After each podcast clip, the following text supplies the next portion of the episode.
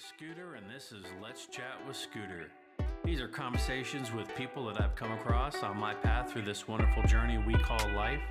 Their stories I hope will impact you on a personal level, lift you up, educate you, make you smile, or inspire you to reach for your goals and dreams so that you may be the best version of you that you were meant to be. Let's spread the positivity. And now, today's chat.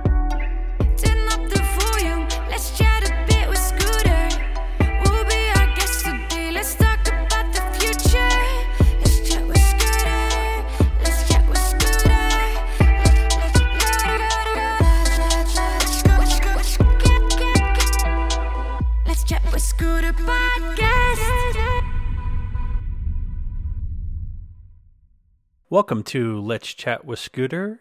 Today we have with us a very special guest.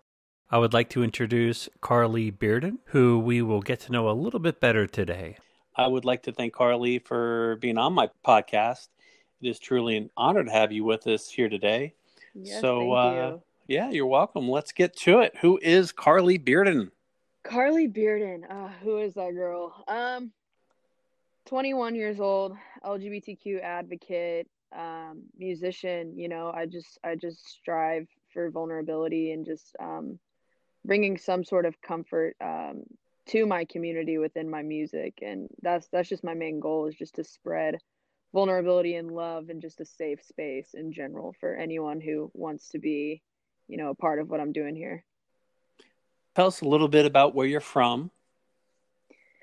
So I am born and raised in Fort Worth, Texas. Um, I've been here my whole life. I have not moved out of state.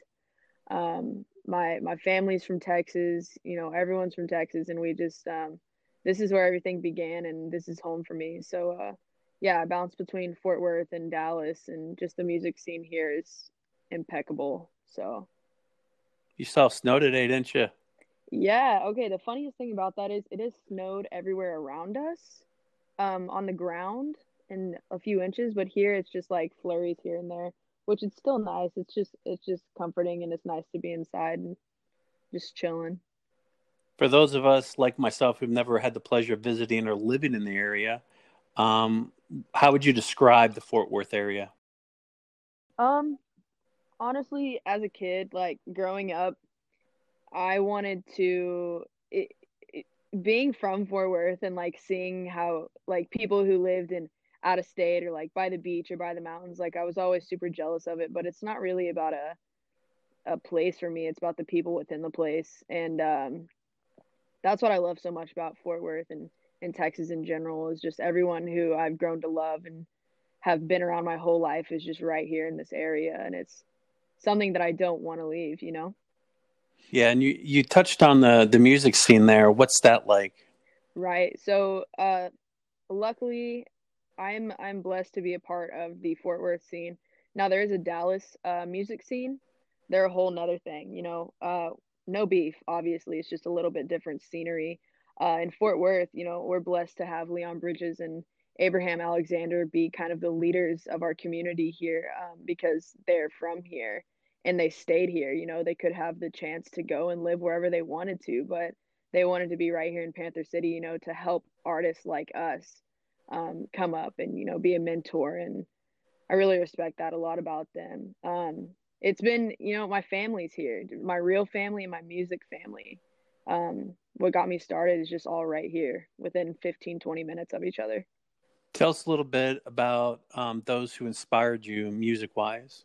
Yeah, so everyone asks like who inspires me. If you could have dinner with one like famous person, who would it be? And you know, growing up, my mom, I say this every every time. She's sitting here laughing.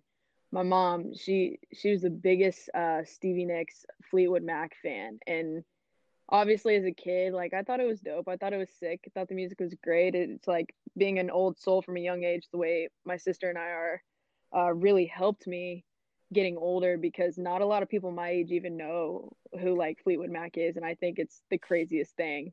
Um, so Stevie Nicks, just just because of who she is, man, she's a wild soul, um, and she because of that, it just brings everyone together, and I feel like I can con.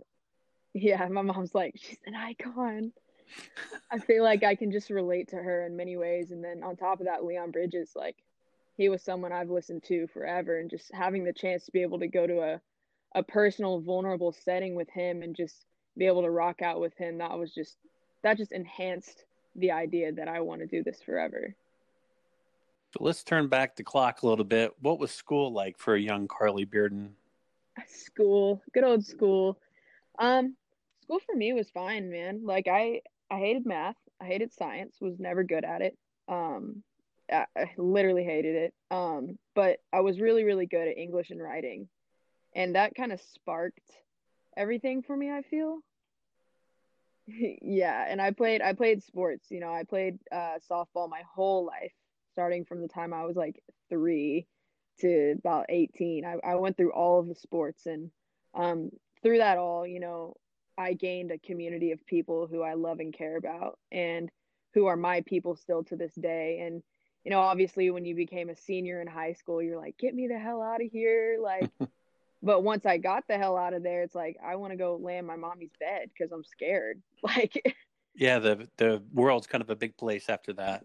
It is a big place. It's a big, scary place. And that's why it's hard to, you know, I wish I could tell. I, I had the opportunity um, when I was a sophomore in college. I went back and visited uh, my high school, and there's a teacher there, and her name's Kits Miller, and I'll never forget her. And I went in to visit her, and I ended up teaching that whole class uh, because she was like, you know what, let's forget the subject for the day. If anyone has any questions for Carly about college, like go ahead and shoot it at her. I was not prepared at all, but the one thing I do remember saying is, I know you want to get out of this town so badly, but you're you're gonna end up calling your mom saying, "Mom, I just, I just took a shower.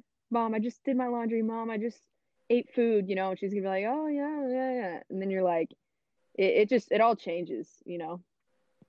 It does, and I still call my mom to this day and tell her little things like that. So you never grow out of it. Never grow out of it. Yeah, I'm laying in my mom's bed right now. when did you know that you were not into boys and it wasn't just because they were icky?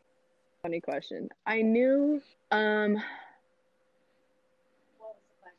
my mom asked what was the question. When did you know that you weren't into boys and that they were icky? I think, you know, for a long time it was really hard for me to digest um, the understanding that you can like someone that's the same gender as you. Um, but I grew up and I had so many boyfriends and I had like they were so cute and so sweet and i just remember the whole time you know like i liked them but i was scared because i was like damn if i really don't feel this for this person i'm never going to find love i don't feel intensely about this guy who's so great and wonderful i'm never going to find love. And it wasn't until i was 16 years old 15 16 years old um to where i actually you know came to terms with my sexuality. And you know at first it was hard for everyone around me as it as it would be you know as it should be. I was that was expected. But um luckily you know my family that wasn't something they wanted to lose our relationship over about. You know like if anything it it made it stronger and more intensely especially between my mom and i.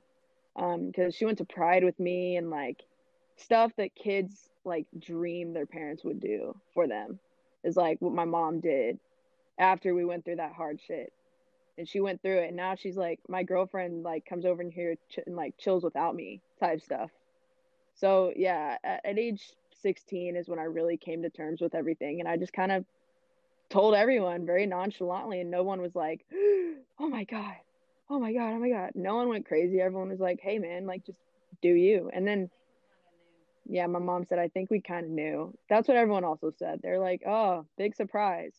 But no what i noticed about that was is like when i did come out in high school and i got myself out of the whole cliche bubble of what you should be in high school a lot of people started you know making their own way for each other. And that's something that i'm really really proud of is just being able to push that into my small community of like do what you want love who you want type stuff did you uh, attend normal high school functions or when you were coming out were you afraid of not fitting in how did that play out yeah, of course. High school, you know, I my best friends still to this day, like we were a high school group and I was bouncing around from like musicians to drama kids to football players to cheerleaders. Like I, I had a lot of really, really great friends and I fit in. It wasn't hard for me to fit in. Uh, I loved going to football games and I loved going to pep rallies and all the all the crazy stuff you do like when you're in high school. I loved it. Parties and everything. Um when I came out though, I, I didn't struggle, to be honest. I I may have like stepped away from a few people because I knew that their energy could not match mine. Um, but I never lost anyone really. I just it just enhanced the ability for other people to say, "Hey, I don't actually want to be a cheerleader. I'm only doing this because, you know, that's what is cool, you know? Like that that's how it was for me. I just I came out, I was like, "Hey, I have a girlfriend" to everyone, and they're like, "Oh, sick." of course, you know, like some of the some of the boys who are the football players who had a crush on me, you know, kind of said some smart remarks, but I set them all down. I remember I set them all down and I was like, just because you have a crush on me and now that I am a gay woman doesn't give you the right to come at me sideways. And then after that, like that is the only sort of confrontation I've had to do ever. How did music become a part of your life? So, going back to like high school, I was in um like English writing, like creative writing clubs. I started my own like I, I, I loved writing so so much. And as a kid like when you're my my sister's 15 she's sitting here right next to me. I hope you're listening to me too. I know you are. Uh, but like around that age like 15 and 16 you really get in touch with your emotions. And you really get in touch with what being in the quote feels means. Like it's a um it's a really serious thing you know at that age. And so I started getting in the feels a lot, man. I was like, shit. I I had been I was coming out of the closet. I had had multiple little flings that caused me heartbreak and then like a major fling that lasted like 3 years that just broke me and shredded me and I I was never one who could speak about it. I was always one who just wrote it down because that's what I was good at. And so I had this book and I got it when I was 15 and I dated it and I said, "When you turn 18, publish this." Never did, sadly. But what I did do was I wrote down everything in that book, man. Like if my mom, I was so scared my mom was gonna find that book and be like, "You need a therapist," but in reality, it's like that is my therapy, and so I took that book and I was like, "Damn!" Like let's start let's start making this this into a song or like a rap or something. And so I just started writing down lyrics that sounded like poetry, and then I learned guitar and piano and drums by ear growing up. I don't know the names of keys or chords or anything. I just I learned by ear. Still to this day, I don't know anything. Um, so I remember I just I sat down and I wrote a song called Yet Again, and it's my first song ever, and I was terrified to sing. And Avery Burke uh, lives lives down the street from my mom, and she became a big influence of mine as I came out. Like I I pushed myself out of that high school group um, and moved more into like creatives and, and people I've met online who just inspired me. And so I was around Avery a lot and uh, she was singing and just doing her thing. And I was like, damn, if I had the balls to do that, I would. Until one day I was like, hey, dude, I wrote a song. It's called Yet Again. I need you to go stand in the bathroom and I'm going to go stand in this room and I'm going to sing it and then we're never going to talk about it again. and she was like, okay, bet so we did that and i was i was shaking i was sweating and uh, i sang it and i played it on the guitar and she came out and she was just quiet for a second. And this was back in 2016 2015 and uh, she was like why haven't you done anything about this? Why haven't you allowed like allowed the world to hear your voice? And i started laughing man because i was a softball player. I was i wanted to go to college for softball like sports was everything to me and this was just for fun you know um and so that day she convinced me to uh, record like a video recording of yet again. And I, I played it on the guitar she played it on the piano and we posted it on facebook for my family to see because my family didn't know i was like wanting to sing and wanting to do all that. And so i posted it for shits and giggles. And the next day i woke up and uh, a guy had messaged me on uh, Facebook and he was like, Hey, I'm out of Fort Worth. I would love to record this for free, talking about yet again. So I was like, you know what? Screw it. Let's let's go with the flow here. And so we went to the studio. Avery came, and you know, some of my friends came, and we are in there for about nine hours. And I felt like I was on crack. I had never felt like sports. Nothing had given me that type of feeling in my whole life. And so we were just going ham, and like I was directing it, and he was teaching me along the way, and then out of nowhere I dropped yet again on Instagram and Spotify and people were like, "What the what the hell?" I was very cool about it, nonchalant. Like I was like, "Hey, if you want to." So yet again came out and then I started getting some followers and messages like, "Oh, this is wonderful. Like you should do something else. You should do something else." And so just after that, it just went to let you down. Like I, I, I grew a family of creatives around me who just took me to these small little sessions and everything and just let me create and sing and like it was wonderful and let and let you down was the biggest song that like really got everything started for me like my followers had reached like 10k and and stuff was going up and i felt like i i quit softball senior year i i I did. It was it was the hardest thing to ever do. My coach, she told me, I remember, I'll never forget. She said, "This is the biggest mistake of your life." And I walked out and that's when I just started recording music over and over and over and over. And it became more than just a hobby to me, but not enough for me to be like, this is what I'm going to do forever. So I still didn't know. I was on this high of like, yeah, this is dope. This is so much fun, but there's no way someone like me could become something big in this industry. There's no way in hell. And so that's just that's how it started and then people were just supporting me left and right and I went into college and, you know, I went through some hard times. I went through a hard breakup and it was really hard for me to do anything else besides try to eat, like eat and sleep and breathe. And so I took a break. And then when I met Jasmine, like it just picked up. Everything just picked up and went to a whole new level. And, and that's where I'm at now. And I, I left college. It was terrifying. You, you never want to tell your parents I want I want to drop out of college after they put everything in, all the money, everything in, especially as a junior. Like, got to be dumb as hell to do that. And so I did. And, you know, my parents were like very, very, very, very supportive. Also a little worrisome, like they should be. But, you know, that was the best decision I've ever made in my entire life because now I, I can fully focus on my career and not just waste their money. I mean, you got to chase your dreams. I, I myself worked at uh, a university and I saw people who went to school because their parents wanted them to.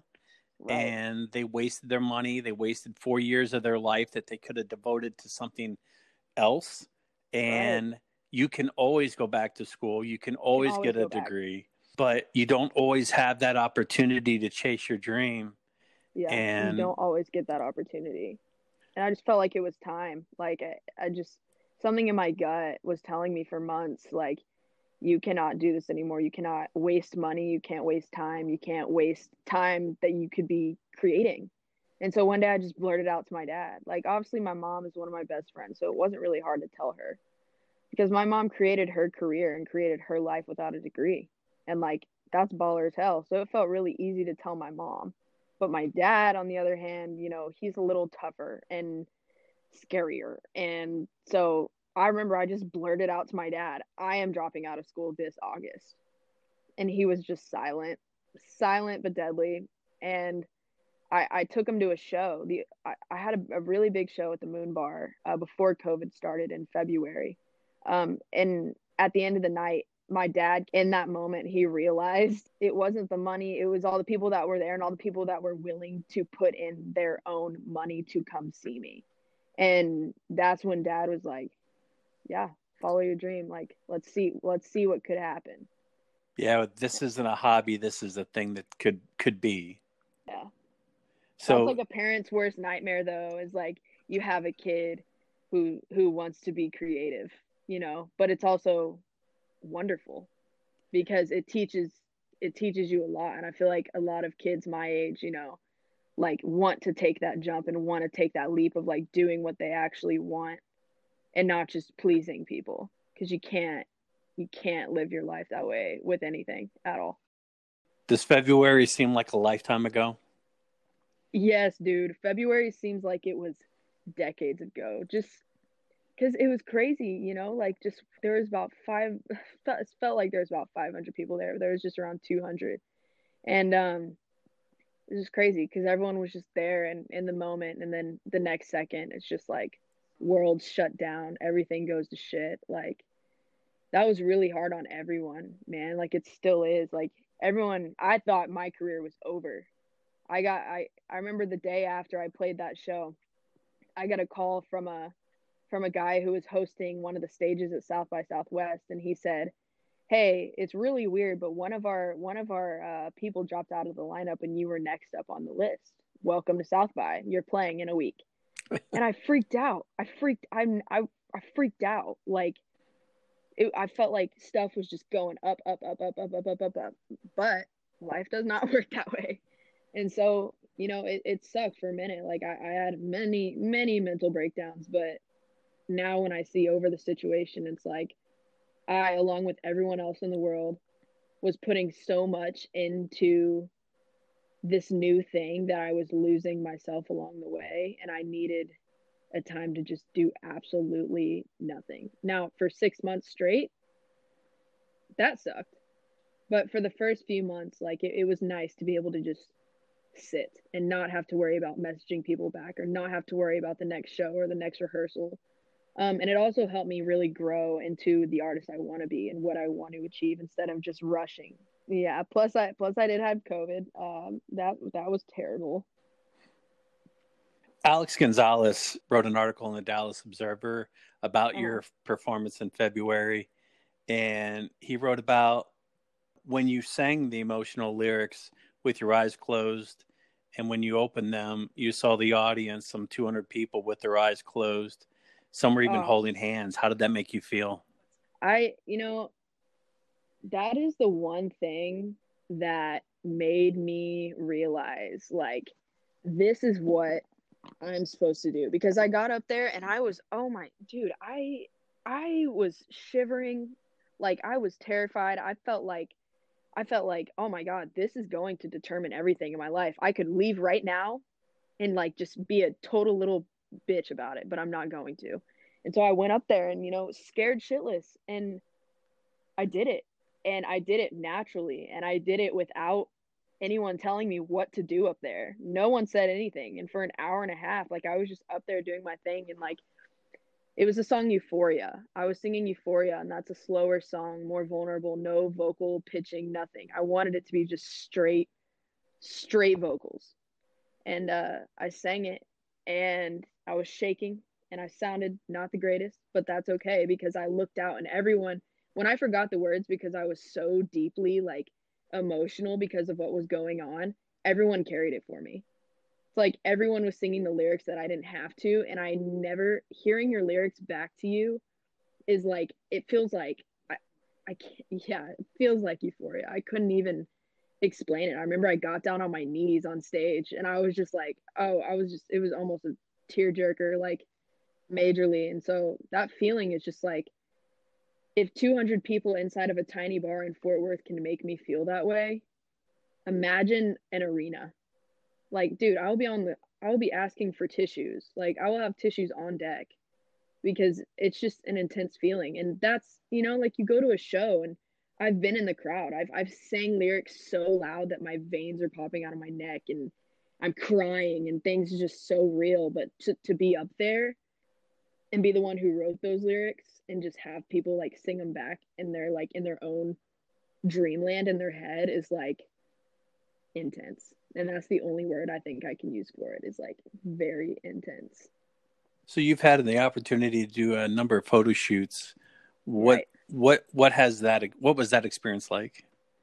so doing a bunch of photo shoots um, is something i love because you know you get to you get to be a creative as well as be surrounded by people who are doing their thing you know like having an, an artist themselves come up to me and say hey i want to shoot you like i think this would be dope is is like a pleasure because you just get to go up there and you get to capture a moment that you might not get again or you just get to capture a moment that it's like this is where i was at this time of my life and this is the picture i get to remember it by and so you know photo shoots to me are a lot of fun lately you know uh, with COVID and everything happening, it, it's harder to get into those big photo shoots and have a bunch of people there and wardrobe change and and, a, and and props and stuff. But I think it's I think it's a beautiful thing. It's just a bunch of artists coming together to boost each other up. And a good thing is like my girlfriend's sister is is an actual photographer for her job, so it was cool to have her come in there and just direct the show and and uh, see what she could do. And you know, it was awesome. I love doing photo shoots because it's crazy. Like each photo shoot I've done, I've noticed like my hair is a different color or like it's shorter or longer, but it's like these are total different times in my life. Like it's crazy. And you can just do whatever you want in front of the camera and like people love it. And that's I've always wanted to get into photography, but I feel like being a musician's a little bit gonna be gonna be my way to go. you have an Instagram account for those who don't know about it called Rose Colored Individuality. Could you tell us about that account? What inspired you to create it? Yeah, so what inspired me to create Rose Colored Individuality? Uh, there was a time, like when my career was really, really taking off, it was really hard for me to respond to everyone. It was really hard for me to respond to DMs a lot, and I, I'd forget, and then I'd feel like crap, and like I didn't want to let people down. And then on top of that, like I remember I, I was at a an event before COVID, like a year before COVID happened, and I was standing there with Jazz and uh, this girl. I looked to my left, and she looked really hesitant, like she wanted to come up to me, but she was scared. But she was so. Blah, blah, blah. She runs up to me and just like jumps in my arms and like hugs me, and she's like, "You've changed my life," but I was so scared to approach you because you're so intimidating, and that made me feel like ass, if I'm being honest. And the the reason it did is because me in my pictures and me on social media is completely different from the Carly that everyone actually knows. And the worst thing to happen is to allow my fans to feel intimidated to approach me. And so I created Rose Colored Individuality because Rose Colored is just a page where I talk about vulnerable topics as a human being that every human being goes through. Because I wanted people to know, like, musicians I, am not i'm not a robot like people think my life is is perfect and it is far from that um and so i just wanted to be vulnerable and be real through rose colored and make sure i responded to everyone and make sure i engaged with everyone and if i couldn't on my main page. And so that's what rose colored is. It's just a it's just a cute little instagram where i talk about real life problems not even regarding music just being a human being and how to get through that because that's already a tough job. I find it interesting that everybody that admires someone or looks up to someone, whether it's an artist or an actor, right. they always feel intimidated. And I thought it was really touching that one of the things that you were promoting during COVID was that you wanted to go out and hug all your fans, and you just can't right. wait till this is over. Yeah, so I want to be able to hug all 25,000 of you when this is over. Um, and so I did have the chance to meet a few fans, you know, during COVID, and it was uh, we double masked up, and there was no hugging, uh, but it was, you know, me standing across the street and them standing across the street, and just people saying like, "Oh my God, you're real! Like you drove your car here to meet me, like you were a real person." Like that was intense because, you know, like I I cannot wait to be able to do meet and greets again and I can't wait to be able to hold their hands and just like be in that moment with them, you know? Like that's so important to me and just the fact that I've gotten this far and there's so much stuff that's going on in my career because of those people, it's like the least I can do is hold your hand. like the least I can do is just hug you and thank you. Um but because of COVID, like you can't you can't virtually hug someone. It's not the same thing. And so I just like constantly remind everyone like when this is over, I will make sure if I'm in your city, I will meet you because you have changed my life. I think it meant a lot the fact that you would you went through the time and trouble to go there. You couldn't hug them, but you were showing them that you're approachable and to re- reach out if they wanted to. Right, absolutely. And like at the I remember I met a fan and she was so sweet and at the end of it she was like I can't believe we're just like casually talking right now. I can't believe I'm casually talking to to you.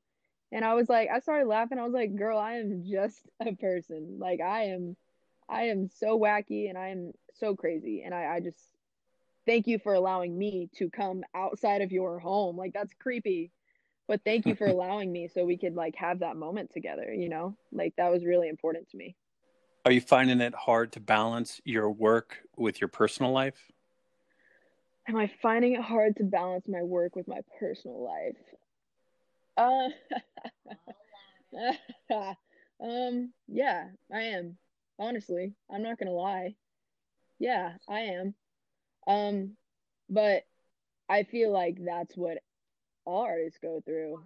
That's that's what all artists go through, and that's what all people go through in general. And it's just a matter of finding that fine line of uh when it's time to work and and when it's time to you know go home and and just do do your normal life.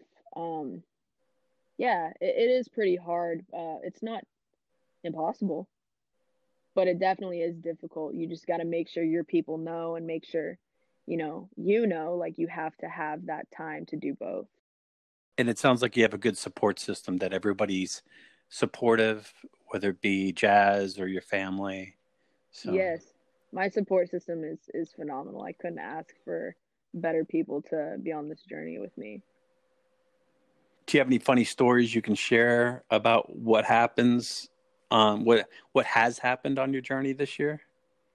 Uh, oh geez, every day is like a a freaking TV show. Will and I always say like, if a if a camera crew followed us around, we could definitely make a TV show on like MTV.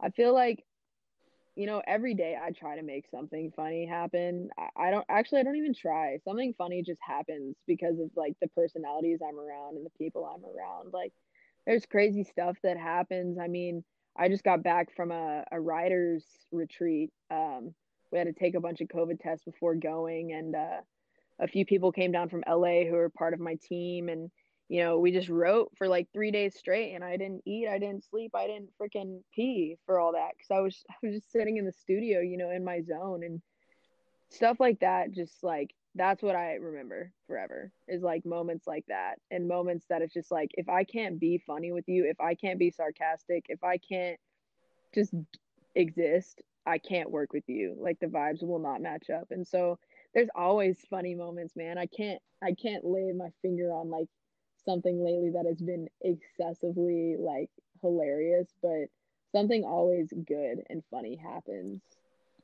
in the studio or just around the house. I, I know you have merchandise that's available at shopmoderngemini.com shirts, Right. joggers, masks, stickers, and other merchandise. Shameless plug here. Right. Um, for those that are interested, shopmoderngemini.com. Yeah. Um, grab some merchandise.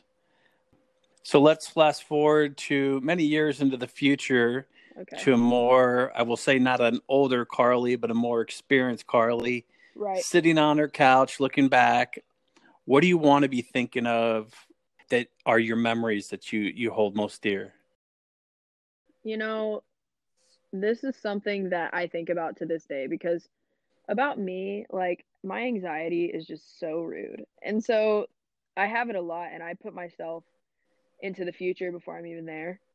Um, I do that a lot. I've been doing that a lot recently. And the one thing I hope that when I'm sitting on my couch in like five, ten years and I'm just thinking back on like things I, I've done and things I could have done differently It's just like I have to keep in mind who who was a ride or die.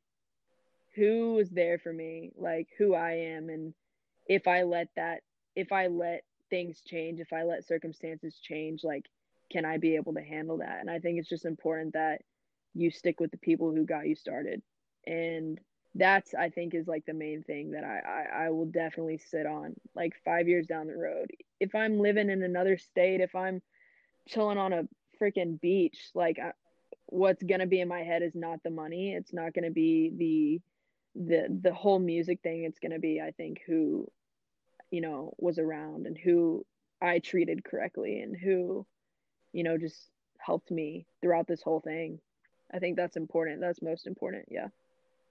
Before we go i'd like to ask is there anything you wish to say to those listening um, to your current and future fans Right. Yeah. If you're listening, I just want to say thank you guys so much uh, for listening in, uh, us being vulnerable here. Thank you, Scooter. You're the realist. You've been the realist for the last year now. Um, but no, just I know, I know it's a tough time, and um, 2020 was was terrible, but it, it's just a number. And uh, at the end of the day, tough times don't last. Tough people do. So um, I just I just want to thank you for having me on here and just uh, being able to set aside reality and life for a minute to talk about uh, goals and dreams and past and future. No, I appreciate you coming on and uh, look forward to having you on in the future after you put out some more beats. Right. Yep. It's coming. I swear. I swear. Everyone who's listening, I swear there's more music coming out. There's a lot that's happening um, that I have to set straight first before I can uh, fully divulge into um, letting those songs out um, because things have changed. The sound is a little bit different, and I'm really, really proud of it. And I want to make sure everything's perfected and uh, everything's in line before I send it to you guys. I know we're all uh, anxiously waiting. Can't wait to see you in concert. and um, well, I do appreciate your time. Thank your mom in the background for helping out.